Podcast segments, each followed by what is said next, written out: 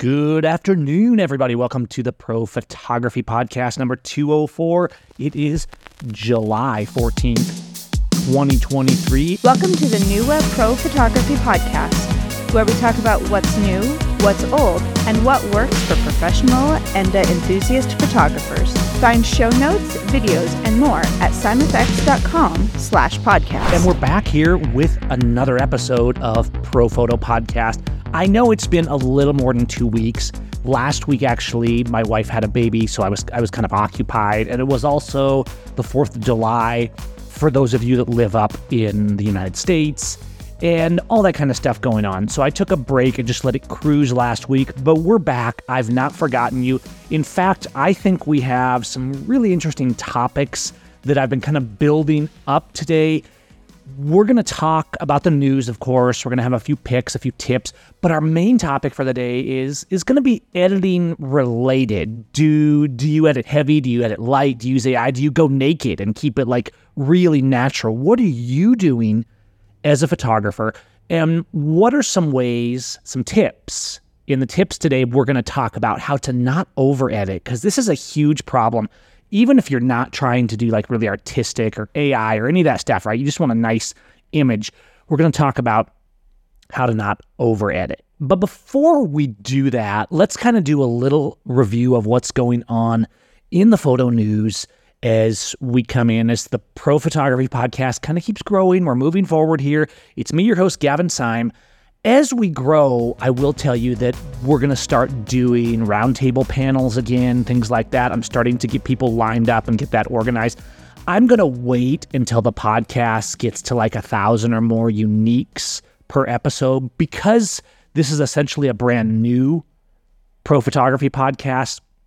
Even though the archives from 2007, 2008, 2009 range are, are in there, um, it's not quite the same, right? Because we're basically having to restart from scratch. So I hope you guys, the listeners, will help share them in your group, spread the word, leave comments, reviews, things like that, and send emails to prophotoshow at gmail.com. Let us know what you want to see on the show, how I can improve things, how I can organize things better, what you need on a great professional photography podcast.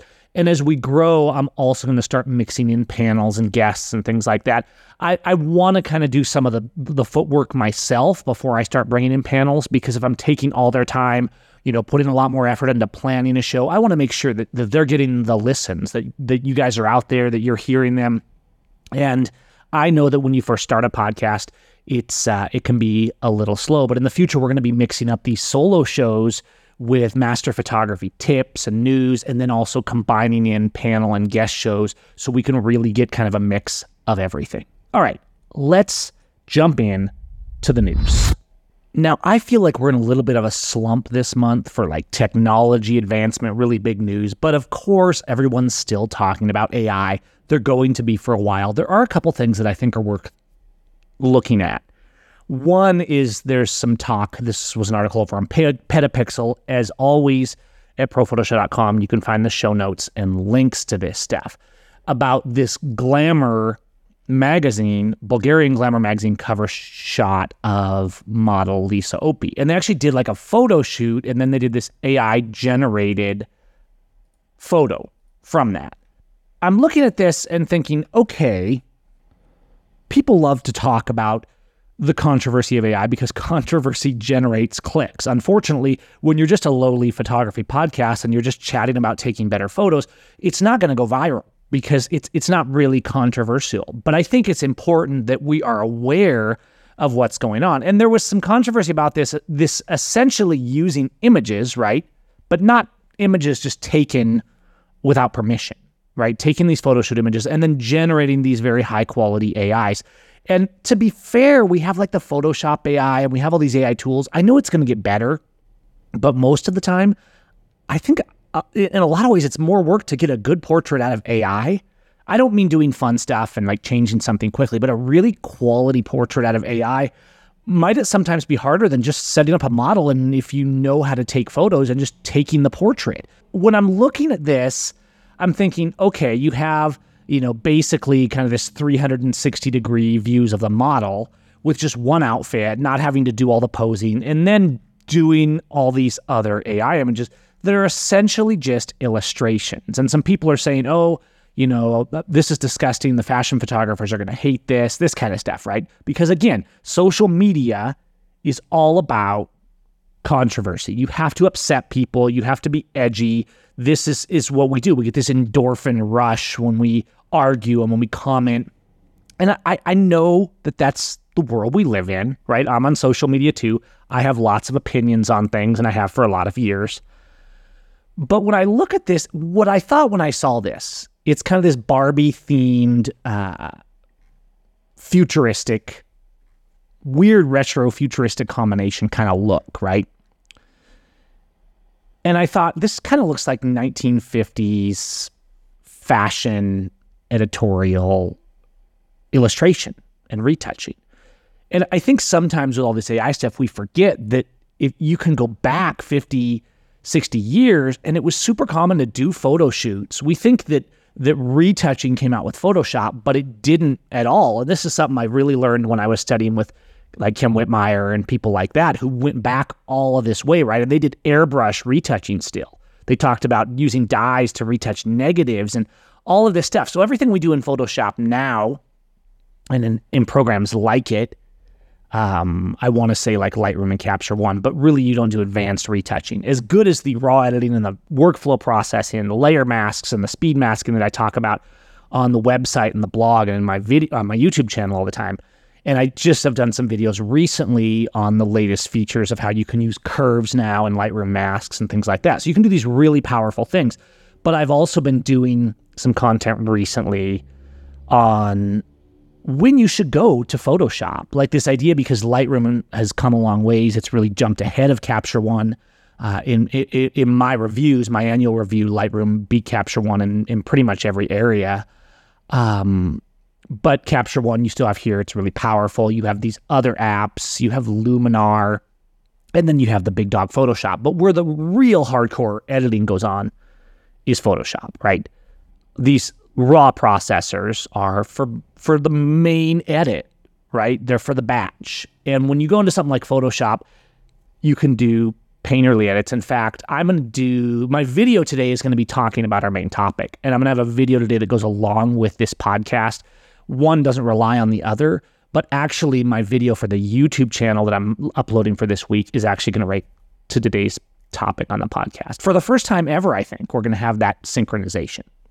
What I'm getting at is you can decide how far you want to edit, but this hyper edited image goes all the way back way before digital. So is it really any different if you compare taking image references using Photoshop? Okay, well, what's fake? It's fake. It's Photoshop. All right. So we've raised the bar now. Everybody thinks things are fake. They question more. It's okay to question. That's not bad uh, oh no, now it's AI. It's even more fake. But if you're trying to do an illustration, a commercial, a fashion illustration, there's no question that AI is going to take over in this, and it's going to be a skill set of its own. But yes, it's it's going to cost jobs. There's there's probably no doubt about that. I guess there's doubt, but not very much doubt about that, because that's life. Look, when digital came out, so many photographer friends lost their job.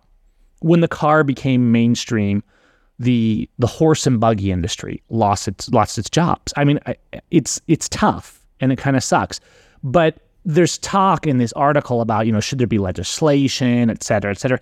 You can't regulate, and I know I'm a pretty libertarian minded guy, and and this this hits close to home because this is going to affect photography, but you can't regulate art into being valuable it has to have value because we're making moments. And we've talked about this recently. This comes up almost every show now.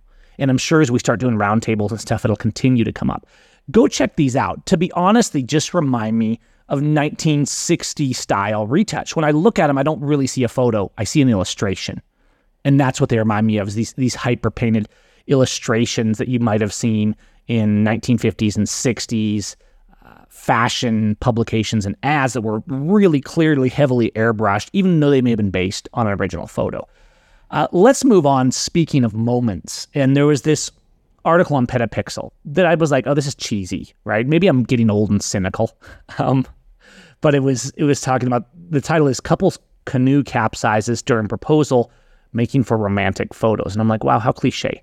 But I got thinking about this in contrast to AI. And this photographer, Jessica Knight, was doing kind of this notebook themed photo shoot for like a proposal, right? So it couldn't get any more like cliche and cheesy romantic. All right, fine. Right? This is what couples want at this time. And when a couple's getting married, they want something romantic and a little cheesy. That's fine. But it did get me thinking this canoe fell over uh, during this session. So they fell in the water and she's like in a wedding dress. And I, I don't know. It almost seems too like the wedding dress and he's all dressed up and, and should I, maybe I should see how, see how I'm suspicious of everything. It's fake. It's fake. That's what we do now. Everything's fake because we're so suspicious that everything is staged in this TikTok, no attention span, everything is stage generation where it's AI. And and this is my point here, right? That we do need organic moments because a cheesy notebook themed photo shoot 20 years from now, they're going to be like, oh, those are cute. But like an actual memory, if it was real that the canoe actually tipped over, right? And they got all wet and dirty and it was wild and they got all these cool photos. That's a moment. That's something real. And so when you're scrolling through these photos, you see a nice photo shoot, like a, a, a wedding, an engagement shoot. But if you get something like that, then the moment changes. Then it becomes something spontaneous. And I think even though it's a completely different topic than AI, I keep connecting this in my mind because I'm seeing these patterns of like more and more. Obviously, the artificial stuff is going to be used, but more and more, I've said this in recent shows, where people are going to start valuing real moments. And so we need to think about capturing real moments. This is why I love doing street photography because it's all about real moments and it challenges me to not be too hyper technical. I'm not going to set everything up on a tripod for a street photo, right?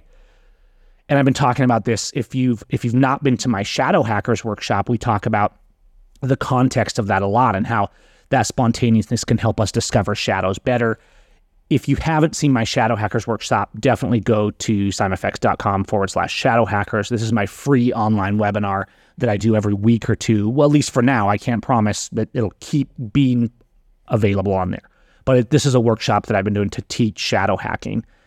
And it's really important stuff. It's stuff that took me 20 years to figure out. And it, it will change the game in terms of, of how you take your photos. But it kind of brings me back to looking for the moments, the shadows, the way that they things lead our eye, and also the way that moments happen, and the spontaneity of creating real moments. And that's why this I wasn't even going to mention this article. It was just like, okay, it's a it's a cute engagement shoot. But I got thinking about this in contrast to the AI, which is completely staged, and we kind of do live in a in a staged world. Uh, in the next bit of news, uh, this new threads, right? Instagram's threads or Facebook's threads or whatever you want to call it. It's their it's their Twitter clone that they're probably going to get sued for because it's so similar. And obviously Facebook is trying to take clout from Twitter. And whether you love Twitter or Elon Musk, like just saying Elon Musk is a way to get clicks on YouTube now, right? Because he's a controversial figure. It's not, let's be honest. I mean, it's not like Facebook and Instagram are the good guys in any of this. So at first I was like, this is stupid. I don't need another stupid Twitter clone. I barely use Twitter. And then I thought, I, I did my proverbial, okay, it's a quote new social network. I should jump on there and see if there's there's any activity. And so I actually went on and I uploaded like one of my videos because you can do videos, text, you can do photos. It's, it's it's a Twitter, it's a Twitter clone. Okay. And I opened this up and I, I said, okay, I'm gonna make a post. And it's basically has more or less your same audience from Instagram, right? It's it, you you actually have to sign in with an Instagram account. So it's kind of weird, like not it's a new thing. It's it, it's Threads, it's it's a Twitter knockoff from Facebook, but it's not Facebook and it's not its own thing entirely because it's dependent on Instagram. In fact, when I when I opened it up and signed in, have me follow, give me the option, but it had me follow all the same people that I follow on Instagram. And what I what I do when these come out is I want to test because Instagram has been ruined by the algorithm. I can't go on Instagram without seeing these stupid And and forgive me if you love these kind of TikTok short videos. I know some of them are funny and entertaining, but I feel like they dumb us down so much. Like everything now, people can't watch even a five minute video anymore that they learn something. Maybe maybe that's why uh, I, I I'm loving going back to podcasting. It's, it's more long form. You don't have to stare at a screen. You could just hear conversations, and you guys can get involved in that conversations by going you know to the Facebook page. You can go leave a comment in the show notes at prophotoshow.com, and you can engage with that. And so there's a social aspect to it, but there's a simplicity to it. And when I look at all these short videos, Instagram and Facebook, we used to get likes rapidly and engagement. I remember back on the SeimFX page on Facebook when I had 10,000 fans, right? And I would post about new presets that I'd make or a new photo edit that I was doing, or I made a video. And my content was much more primitive back then. Obviously, this was 10, 15 years ago, so everything was different back then, right? On the, on the standard, my content was fine. But I could post a photo from a recent session and have hundreds of views in an hour. Excuse me, hundreds of likes, right? Does that mean anything? Maybe not. There was there was a sense of like, oh, people are engaging. You guys are engaging with my content. You guys remember those days? If you were on Facebook in like 2008, 2009 range, and it was a great way to get out there. Now I have like 60,000 fans on my Facebook page or likes, whatever you want to call it. And I can post a gorgeous photo from a session or a behind the scenes and maybe get 20, maybe get 20 likes because unless it hits the algorithm in such a way that goes viral and Instagram can, and Facebook can use me like for a story they can use me to engage people's attention and keep them on the platform longer. That's what it's all about. That's what Instagram's all about. So the algorithms the people we followed because we wanted to follow that person we're not being allowed to see their content most of the time. And this is true on YouTube it's true on Facebook it's true on Instagram. What we're being shown is what the algorithm wants us to see. So when a new social platform comes out like this that's getting huge amounts of downloads, a lot of us, I think, go on there and say, is anything new? Have they unruined it at all? So I made a post. It got basically zero engagement from the people who follow me. And I'm like, nope, it's the same trash Instagram algorithm that instead of showing me what I subscribe to, it's showing me what it wants. I know this is good for them, right? The algorithm knows what our eyes engaged, whether it's, you know, you're watching TikTok and it's it's butt shaking around or whatever that they, they know that most of the world's going to engage. It's truly scary if you if you open an Instagram account, I mean open a particular TikTok account, any of them, but TikTok in particular, you can open up TikTok, never used it before, and whether you want to or not, it's going to know what to show you and what you will keep you looking at that screen within like an hour. It's scary how quickly, and it, it's scary to me that, you know, I have kids that are coming to teenage years now. It's scary to me like how manipulative these technologies can be because it can engage you with what it knows that your brain connects with and then and then keep you watching that and lead you down rabbit trails where where the algorithm wants you to go. And now you enter AI into all this. I'm not trying to be like all conspiracy theory and crazy. I just think these algorithms are kind of terrible for society. So threads had this huge influx, right? And it's already starting to drop off because I think we all went in there. I went in like and made one post so far. You guys let me know if you think there's any relevance or if there's an angle you're using on it. But as soon as I realized, oh, nothing's happening here, this is just Instagram, but trying to be Twitter, like because Facebook literally can't decide what it wants to be and it's all over the place and everybody's copying everybody. And of course, now what this article talking about is the engagement we're only a week in, right? And it's already it's already fallen off uh, the engagement on it because it's it's nothing new. There's nothing distinct. There's nothing that connects with us. I don't think. You remember on the last episode though, we talked about this AI content creator that entered in a photography competition as like a proof of concept, and it won the photography competition. And then he said, "No, I'm I'm declining the prize because this isn't it's, it's not a photo, right? Because AI, an AI generated image, is not a photograph, and it's important that we do understand that distinction. Doesn't mean it's not art or that it's not cool or that it's not useful. So this woman, Susie Doherty, took a photo just with her iPhone of kind of this fashion scene of of him in kind of this vintage looking clothing in a bathroom holding hands with these mannequins. And it's hard to describe. I'll, I'll put a link again. This was another Pixel article. And she entered this in a in a contest, and it's getting attention from the reverse side of the last week's story because it was disqualified because they suspected it of being AI, which is a whole nother can of worms. And you remember I talked about like AI suspending our belief in things, right? It's it's making the suspension of disbelief higher to where we have to work harder to convince people that things are real. And now you can have an actual photo, even just taken on a cell phone, and it's like, oh no, this is AI. Now you could say, well, there's AI algorithms working in the cell phone. Yes, but this was a real scene, a real photo. When I say AI, in general, in context of these articles, I'm not really talking about AI masking in Lightroom and things like that, because those are tools to help us edit our photos. You can love those or hate those, and we'll talk about that more in the, in the main topic for today, actually. But AI generation of content is completely different. It's not a photo. And so this generated con- controversy in the whole other side because it was a real photo. And it kind of goes back, like it's kind of coming true what I've been talking about for the past few episodes. As photographers, it might actually be important. It shouldn't be this way, right? We should be innocent until proven guilty, so to speak. We're out taking beautiful landscapes. We're taking scenes taking a, a video of the scene of, act- of us actually there working, right? A behind the scenes shot. That might become more important than ever. Because if it's something really important, right? High level prizes or something that's really important for uh, journalism or something like that, we might need to start having some kind of backup proof. Oh, here we here I was. Look at this photo. Oh, it's fake. No, look, here I am in the selfie photo. Now I know that you can fake video too, but that's a little more complex. No, here I am actually on set taking the photo on my Instagram, right? On my on my wall. Do we actually need to start taking behind the scenes video? And I do this anyhow with sessions because it's incredibly useful. I'm always doing behind the scenes of all kinds of stuff. And that's why I love that the video's gotten so good on phones like the iPhone, the newest iPhones, like the latest Ultra phones from Samsung. And I'm an Android user now.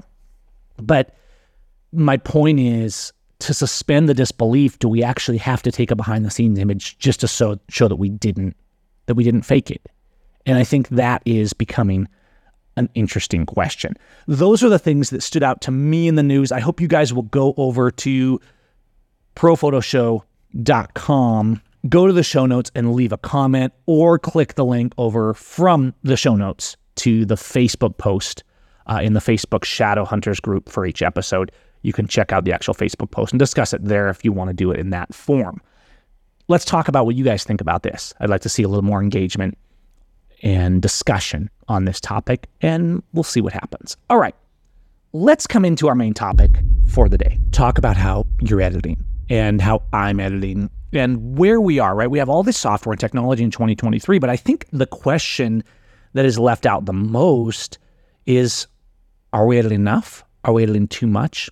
Is it the right theme? I've talked about this in my workshops for a lot of years even my workshops down to like my shadow hackers webinars that are going on now, I'm always talking about getting it right in camera, right? Getting your shadow correct, leading your lines, uh, using your light, all this kind of stuff that makes a good image in camera. But a raw image from a camera is still a raw image. I did a session last weekend, and I'll put a couple of images from this in today's show notes over prophotoshow.com. In particular, the image I'm talking about and I'll actually uh, show some of these in the video I'm working on today, too, because I'm actually doing a companion video, like I said, on the YouTube channel. I'll link that in the show notes to visually talk about this and give some actual tips in Lightroom for managing that kind of extra layer of how intense your edit is. There's there's a thing in editing where whether you're in Lightroom or you're in Photoshop, but the more tools you have, Photoshop in particular, I always say, hey, if you take a great image in the camera, right, you edit it in Lightroom or in Capture One, and then you go to a layer based editor like Photoshop and you know how to use that. And Photoshop can be really complicated, but it doesn't have to be. I, it, the fundamentals of what we do as photographers in Photoshop and the, the advantages we get from using layers can be summed up pretty simply. In fact, I have a, a workshop on that called Photoshop Fast, where it's like a four hour course of like crash course of Photoshop, but it's a crash course related to what you'll actually use coming out of Lightroom. And what I'm, my point in this is that if you edit in your raw editor, you go to Photoshop and you say, no, I can make it better because you pretty much always can. Why? Because you're building up layers and each time you add a layer, you do a little more, right? You burn and dodge a little more. You retouch a little more. You use curves a little more.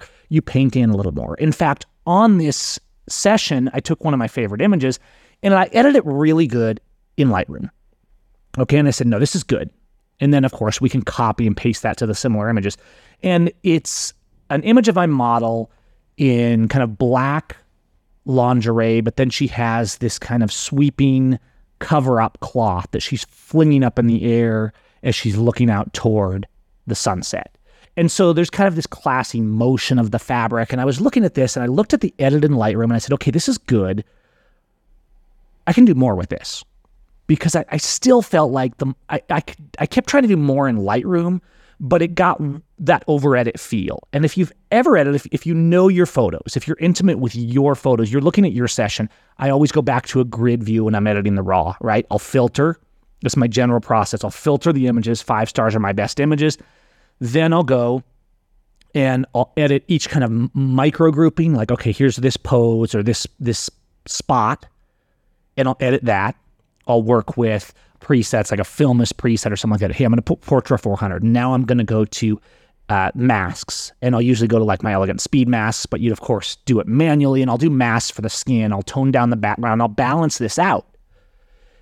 It's actually really important with these tools now, I think, because we have that extra layer level in Lightroom and that we have masks and we can build up. And we have a similar thing in Capture One where you can do layers. You don't have the AI masking and stuff to make it quite as easy, but you can build up. It's important, I think, for perspective to control the opacity.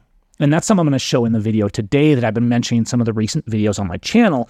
How even if even if you're not using tools like I make on my site over at SeimFX, even if you are making your own masks, you don't want to be building those from scratch. You want to build those six combo masks into a preset or have a preset that has those. That's what I do with Elegance presets, but you can also build your own because Lightroom is rewarding us now for applying things as presets. If I apply a develop preset, I have the opacity slider, right? So I can quickly see what more looks like and what less looks like.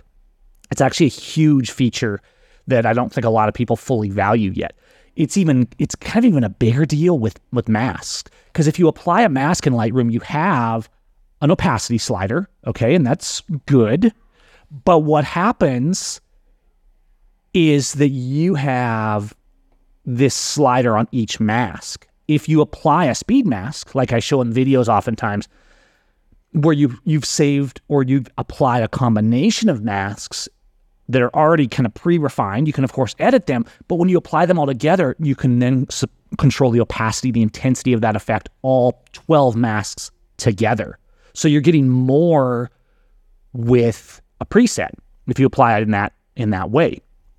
Now, please forgive me if I'm being a little long-winded because I'm going somewhere with this. Even though on the podcast you don't have the visual right in front of you, you're going to see where I'm going with this. So in Lightroom, I can go and I can get a perspective by turning the, opacity of, let's say, a, a, combo of masks that soften the skin and tone down the background. I can turn that way up and be like, ooh, that's way too much. I can turn it all the way off and say, okay, there's neutral. I can do the same with a preset. I can reset the image. This is why I love the raw edit because it's quickly to see what I started with. A raw image is not meant to be used as is. It's not like, oh no, I'm, I'm an organic photographer. I do natural images. I only go straight from the raw the raw photo is not meant to be used that way. It's like a raw negative. It's meant to have some correction. Now, you can do very light correction. I might take an image and just apply an Ektar 100 from Filmist and then maybe a few manual tweaks, and that's it. I might even turn it down a little bit because we can do that now in the latest versions of Lightroom and just kind of keep that natural film look, nothing more. There's nothing wrong with that. There's nothing wrong with applying some masks, AI or otherwise, and doing building up. But if you've ever edited like this, you know you kind of get to this point where you're like, oh, it looks good, it looks good, it looks good. And then at some point you come back, maybe the next day, maybe someone looks at it, maybe you share it and it just doesn't get any any response. And you're like, I thought I had this really good. I edited it a lot. And that's not always a good thing. Because sometimes have you ever come back to an image the day after, a week after, him or a year after, him and like, ew, what was I thinking? Right. And so I think for perspective, my question, my my tip today is you need to think about when you're doing a session, an image, your best image of the day. You're to edit that more probably. I always say, okay, I'm to take my best 1% of images that, that are actually to go to print, for example. Those are going into Photoshop because I'm always to get a better, more refined edit. As you start building up layers, let's say in Lightroom and do this, you start to get more pasty, more weird noise. I mean, sure, you can reduce that, but the more you edit, the more fake things start to feel because you're drifting away from what the scene was. So, for example, if I select a background in a mask and I darken the background, you want to key your background from your subject, right? Your your background generally, and I'm speaking portrait in particular, but these concepts do apply to everything. I'm speaking of portrait because that's the session that I'm referencing that I did last weekend. Your background should pretty much always be a stop or two different from your subject because you want to create that three dimensional feel in a photo. Okay. Now, the best way to do this is, of course, in camera, right? You have more light on your subject than on your background. Your background falls out a little bit. This is called keying for the background. And it's something I talk about a lot in my exposure workshops and and even even shadow hackers. You can do it in camera, but you're still going to find a lot of times in post, I still want to select the background. I love that Lightroom now makes it so easy to select the background because even if I don't need to do anything to the subject in terms of like softening skin, let's say, I can still reduce contrast to the background. Even if I'm not darkening the exposure per se, I'm actually getting a huge amount of power by keying down that background and making it flatter. And this is now easier than ever with the way that you can use curves in um, Lightroom layers. Okay, let me make a note of this. And you can, by the way, you can use curves in layers in Capture One as well if you're a Capture One user. In a lot of apps, it's just a bit harder to select precisely that background, and Lightroom's AI selection makes that really easy. And hopefully, we'll see more of that coming out in other apps like Capture One because we should be able to focus on the creative aspect, not spending an hour making a selection. So it's making these kind of details. But then again, anytime we have something new like this, so easy to overdo it. Remember the early HDRs when we first started doing HDR in 2009 era? And they were just so overbaked and overdone, and everything was pushed into the midtones. There was no use of shadows. Um, and I was always I was adamant in those days. I, I figured out I started to see what was happening, and a lot of you guys did as well. And so I did was doing these HDR workshops, and I was really preaching: use the shadow, don't push everything into the midtones. That's not what you want. That's not what HDR means. But what I'm getting at here is if if you just go in and you select a layer in Lightroom and drop it down two stops, it's going to have this harsh, like this cutoff. It's not going to feel right. So you got to balance that out, which is something I show a lot in videos, and I'll link to my using the new features in Lightroom curves and layers as well in the show notes if you haven't seen that video on my channel, along with today's video that's kind of on this topic of not over editing. Okay. Then you're in Photoshop and you're building up. So I took this photo in question. I said, okay, I, I, I can't push this more in Lightroom. It's just looking artificial. It's looking weird. Go into Photoshop. And as always, I'll start with something, you know, tools that I've already have made that I have installed, like Lumist actions, like my Alchemist, and so I went, I think, to an alchemist action. I did a little bit of like, you know, balancing, skin smoothing, a little bit of, of soft glow, just to make the scene feel beautiful. Okay.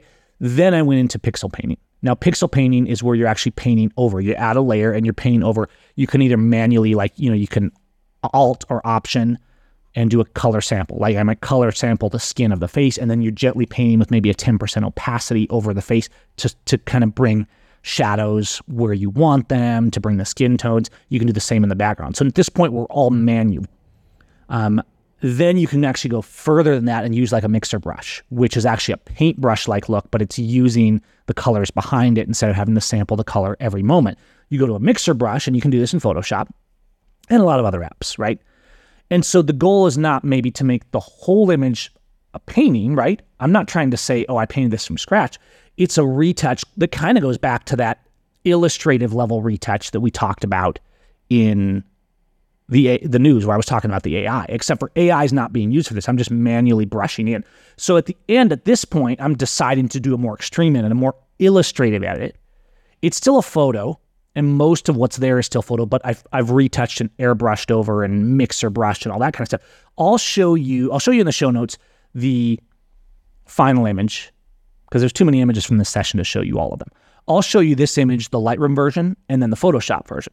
Now, I didn't have to go this far in Photoshop, but when I started working with it, and I love taking fabrics from a session and then kind of doing these swirly paints and stuff to just make it look like they're kind of swishing, not to make it abstract or anything like that, just to make it look kind of illustrative, like like maybe you would for a magazine cover or something like that. And I definitely don't do this to every image. I might take a favorite image from a session and say, no, this is this is good. I'm gonna do this to this one image. But the beauty is, and one of the biggest tips I can give you, whether you're in Lightroom or Photoshop, and this is really easy in Photoshop, is to control the opacity. I might edit and edit and edit, and you're building up Then for perspective, what I'll do is I'll take all those layers and I'll group them together with like control G. So you select all your layers, you control G or command G, and you make a group. Now you can turn them all on or off, or you can do opacity up and down eh, to any degree you want. So you can see how far you've gone. Just like when you apply layer masks with a preset. When you apply masking in Lightroom with a preset, you can combine all these masks, right? Here's my, my Glamour Beauty Portrait mask from Elegance. There's 12 masks here. I apply them. I can turn it up and down with one slider without having to individually go in and turn them on and off. And it helps, I think it really helps us give creative perspective to ask ourselves, okay, I've done all this editing. Then you might say at the end, hey, it seems a little too much, right? I might look at this and say, I want it to feel more, I want more of the photograph coming through and less of my painterly retouch and my illustrative look. In this case, I didn't really. I, I loved the illustrative look that came out of this. But we all have different approaches. There's different projects that we might be doing on a given day. The beauty is that if I do it this way, I've built up this edit, I could turn that down to 50% and it would just become a very subtle. So it would, it would be retouch, but it would still be very photographic. And so you see what I'm saying here, how you can decide do you want a natural edit. And I don't mean a pure raw file because that's not a natural edit. It, it, looks nothing like what you saw. It's the camera's interpretation and trying to pack as much information into that file, as much bit depth into that file as possible. It's very flat. Raw files shouldn't be used in general as your final edit. You always need to edit a raw file. If you're shooting JPEG or something like that, like the Fuji Fuji JPEG profiles, yeah, you've edited it. Essentially, you've just applied a preset in camera. I don't do that I shouldn't say that. I do shoot in camera JPEGs on my X100, but I shoot them beside RAW and I don't actually save the JPEGs. I'm only shooting the JPEGs for if I get something I want and I quickly want to print it on an Instax printer or post it to Instagram or something because I'm excited about it. But what I actually copy to the computer is my RAW files because I'm always going to come back to my own Filmist presets and use those because I can have more control. I can get more dynamic range. It's just in every way better. The, the built in JPEGs they do look good, but the clarity is like way, way, way, way down. Uh, you lose so much information. So there's not a lot of editing headroom. Not that they're bad. I know a lot of people love them, and a lot of people shoot JPEG. But actually, those JPEGs on my Fuji cameras, if I shoot them at all, they get thrown away. They don't get copied to the computer. I might save one or two on my phone if I like them, but my real edits are done in in Lightroom or in Capture One. And I'll, I'll come in, I'll do a black and white edit, I'll do a film edit, something like that then that is my basic edit. So, like a natural edit. A mid level edit would be using Lightroom masks, for example, going to layers in the raw editor where you're you're softening skin, maybe you're accenting the eyes a little bit. In Lightroom now, the, the AI masking will separate eyes and face and skin tone and hair, so I can individually do that. I don't usually do that manually because I've built it all into to a preset, but that is kind of like I would say like a level two edit now we're we're stepping away a little bit from just the true out of camera, just color corrected, tone corrected, right? And I would say the level three edit is where you do uh, more in- intensive Photoshop, uh, burning and dodging. You are doing toning, separating the background more, maybe painting out blemishes and stuff that, that you wouldn't really do that effectively in, in Lightroom, maybe a little bit of cloning of objects. And I would say the ultimate final level is like the level four edit, where you're becoming an illustrator. You're you're painting in or out things and details. It's it's not so different than burning and dodging doing pixel painting, but you're doing more. You're mixing colors. You might be adding some blur to certain areas to draw areas. And that's the example I'm talking about with this image where you guys can go see what I'm talking about. And I think that level 4 edit goes all the way into um it's it's just an illustration at that point my particular image for today is kind of in between, but you could you could kind of go up and say, no, this is this is almost illustration. At that point, does it look any different? Could you tell if it was done by AI or somebody did it manually? Um, and then beyond that, we have where stuff's generated by AI, and it was never a photo to begin with. And so there's there's been argument in the Photoshop world long before AI in the PPA international competitions, which I was involved in a lot, and it's like if if there's no part of a photo visible, should it be allowed in competition? This was a strong, you know, debate for a lot of years in the Photoshop era. And ultimately it kind of came down to look, if it's if there's any photographic element to it at all, it counts. And if it started from a photograph. And then at some point, you know, people would start doing more into the illustrator uh, categories, and that's kind of where AI falls. Is is the Illustrator categories, and it shouldn't be called a photograph if it's generated from nothing from AI, right? If it's a photograph and you just use whatever tools of the day, right? I take the photograph in Photoshop. I've used AI masking, but that's just to select, and then I'm deciding what I want to do with it. I might go to in, in Lightroom, right? I might go to Photoshop, and I'm using actions. It's there's not even really any AI involved in that. It's just mixing colors and light and, and making that easier for me, and then I can adjust those layers. That's the beauty of Photoshop. I can apply an action, let's say from Alchemist or for whatever you guys use, and it's if it's built well, it's leaving all your layers in place. Most plugins don't do this. This is why I rarely edit with plugins, and I use presets and actions and things like that as well. And I know I have a vested interest. I've been making tools like this and teaching workshops on stuff like this for 15 years now, and and selling those on my site.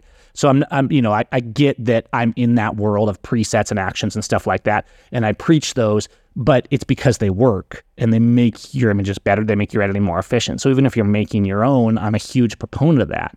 But I'm not relying on manual automation. It doesn't mean we shouldn't know our software because at the end, I'm going to say, okay, now I'm going to do what the action can't. I'm going to start doing some manual painting and details.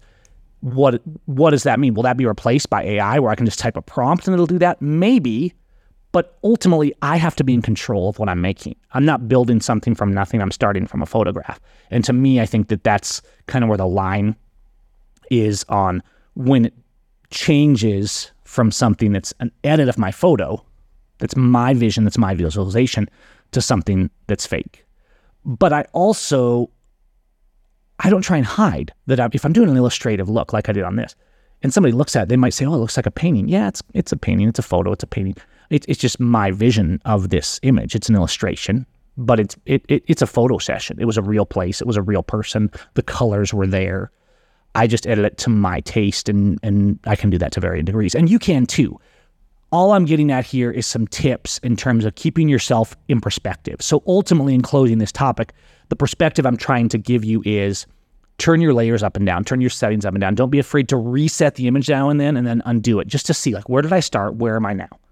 And the more you do, the more refined your edit will get. But sometimes at the end, you might need to group all those layers together and just turn them down a bit because you might have built up so much. It's, you you can be editing, and 10 minutes later, and this happens to me in Photoshop all the time, you'll you won't realize how much you've edited in 10, 15, 20, 30 minutes. And you'll go back and be like, wow, it's like a it's like a different world. It's the same image, but it's not the same image. And I'm not trying to be a proponent for good or bad. I think we should be honest in our images if I'm doing like a landscape, like some of my stuff that you guys see me showing on the site and in my workshops and videos, most of those are very natural. You know, I might clone out a piece of trash that I that I missed and didn't actually pick up before I took the photograph. Um, I will do burning and dodging for tone control. I will, I will, you know, maybe do a little bit of pixel painting in to bring back some clipped areas in the sky that that weren't quite caught in the sensor. Um, but I'm rarely, unless I'm actually trying to make a painting of it, I'm rarely going to be moving objects around, adding in waterfalls, things like that. Is that bad? Not necessarily, but I like to be genuine. And so at that point, I feel like the scene isn't quite so real. If I'm doing a portrait, on the other hand, I want my model to be beautiful. I want my subject to be beautiful. I want them to be real, but I want them to have the vision that I had for them and what they wanted in that photo. I'll be a lot more liberal with maybe moving things around in the background at that point because the story isn't about the tree in the background, right? The story is about my model. So I'm not going to probably replace their nose with one from an, another model. You could do that if you're doing commercial illustrative work. But if I want it to be that person, I want, even if it's more illustrative, to be true to that person. But the supporting cast, the surrounding objects like the trees in the background, I have no problem cloning out that tree if it's a distraction because the story is about my model, not about the landscape or the urban scene or the warehouse they're standing in. You see what I'm saying? I hope this is making sense. So I know I'm combining today kind of the ethics of how far we edit, at what point it's an illustration, at what point it's AI. I'm mixing that with the concepts of practical tips for that because I think they go together. And if you're editing and you kind of reference back to your original and then you go, here's my edit, here's my original, here's my edit, it really helps put in perspective to prevent you from over editing. I'm not defining what an over edit is, but I think when you do it, you'll know. And over editing, when I say that, I don't mean like, oh, it doesn't look real anymore. It looks like an illustration. That's totally fine if that's what you were going through. Over editing is where you've just done more and more and more. A lot of times it occurs almost always it occurs because your shadow and your light weren't correct in the first place and you're trying to fix something. Your image wasn't that great in camera and you're editing, editing, editing because you're like, oh no, if I edit enough, if I do a good job, it's going to be beautiful. No one's going to know. They're going to know. They're going to know, even if they don't know why. They're to feel that something's wrong. There's been too much pushing of tones and light. Something doesn't feel real. The, the densities don't feel real. The, the, the three dimensionality doesn't feel real. And so there's no limit on how much or little editing you can do, but I think perspective does help us a great deal.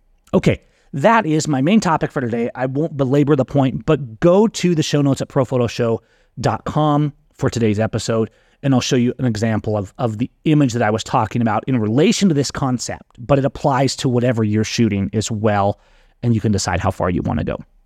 Also, go to the show notes. In the show notes, I will put a link to the video I'm going to be uploading that's just in general tips for how not to over edit and showing you kind of more visually how I use things like layers and stuff like that in Lightroom and how we can manage and remind ourselves of that concept of not over editing. Okay, let's wrap up with a pick of the week. And my pick of the week is going to be a little different. You can't just go buy this on Amazon. So maybe it's cheating, but I thought it was worth mentioning because I've been doing uh, more 35 millimeter film photography. I love large format, but it's very expensive right now. I've been playing with with Polaroid and just stuff like that. And my pick for today is the Polaroid SX70, the original SLR glass lens SX70 camera. Now, these are getting harder and harder to find, but you can go out and pick one up for a couple hundred dollars. So I know it's not the cheapest pick, but it's still a lot less than than most lenses that I might choose for the pick of the week. The SX70 is this fold up camera. So when it's full, it's flat and it's you know about 10 inches long. I have the sonar version. It was like the first, I believe it was the first actual autofocus camera ever made was a Polaroid. And it has this sonar focusing mechanism. And it works pretty good, although a lot of times I still manual focus. So I wouldn't say you need it. It's not like you're gonna run and gun with a with a Polaroid. It's too expensive. A pack of Polaroid film of eight shots is about 20 US dollars right now. So you're spending a couple dollars for every frame. What I'm going to pick along with it is the SX70 black and white. Now, if you can't get an SX70, you can go with some of the Polaroid. The SX70 is the is the type. It's the camera, the SX70, and then you have to buy SX70 film, which is can still be purchased now again. The other one that's more common is, and they're both pretty common. You can get them easily on Amazon. The films. The other one is the Polaroid 600. The SX70 is a very slow film. I believe it's 160 ISO. So you're going to find it's not the easiest Polaroid to shoot with, but it is kind of it's super rewarding. It's a real metal camera. It has a glass lens. You have the focus controls. It's just a gorgeous camera to shoot with. Polaroid 600 is ISO 600, I believe. Or is it 800?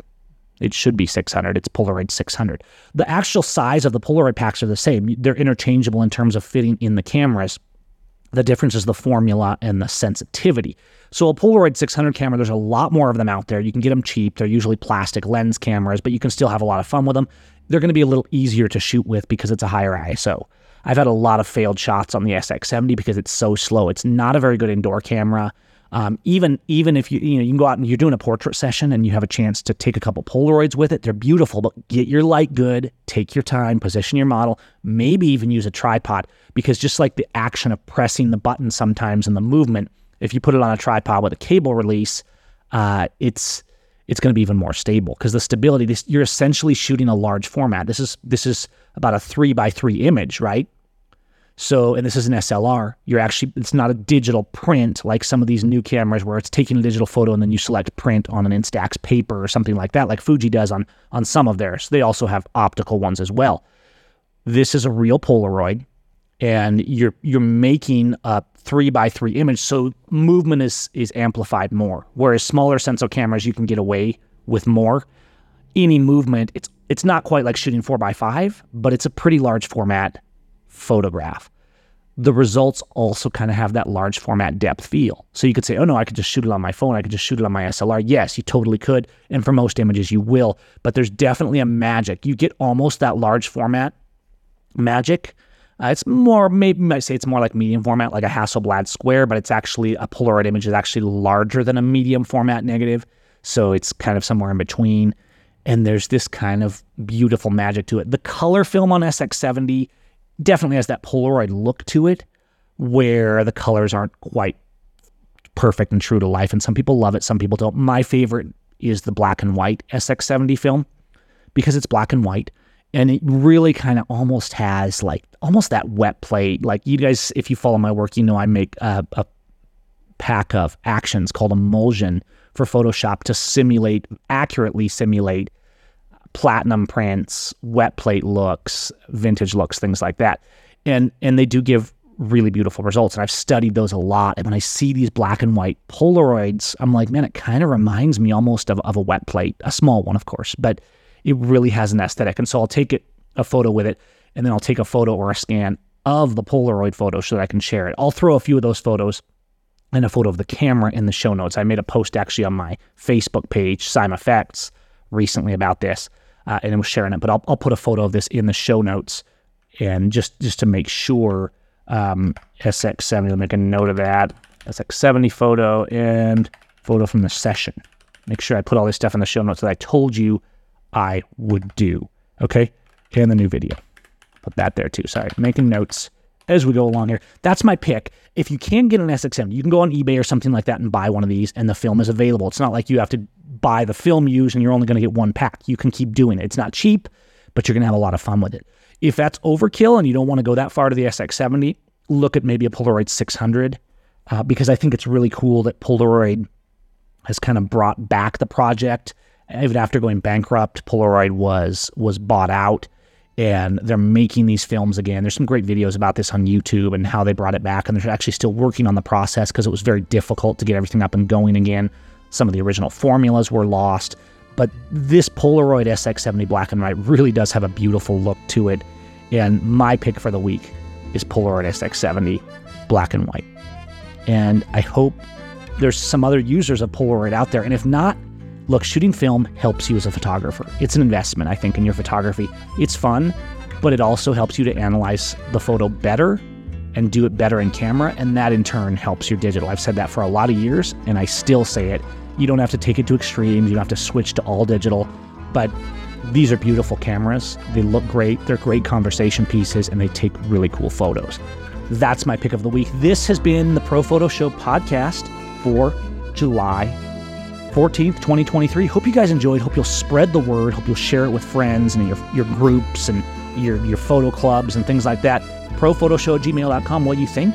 Go to the show notes, prophotoshow.com, leave a comment, or go to the Facebook group. I'll put a link there as well for that. And let us know what you want to see on future episodes, Pro Photo Show. And we will see you all next time. Stay safe and, and keep on shooting. Peace.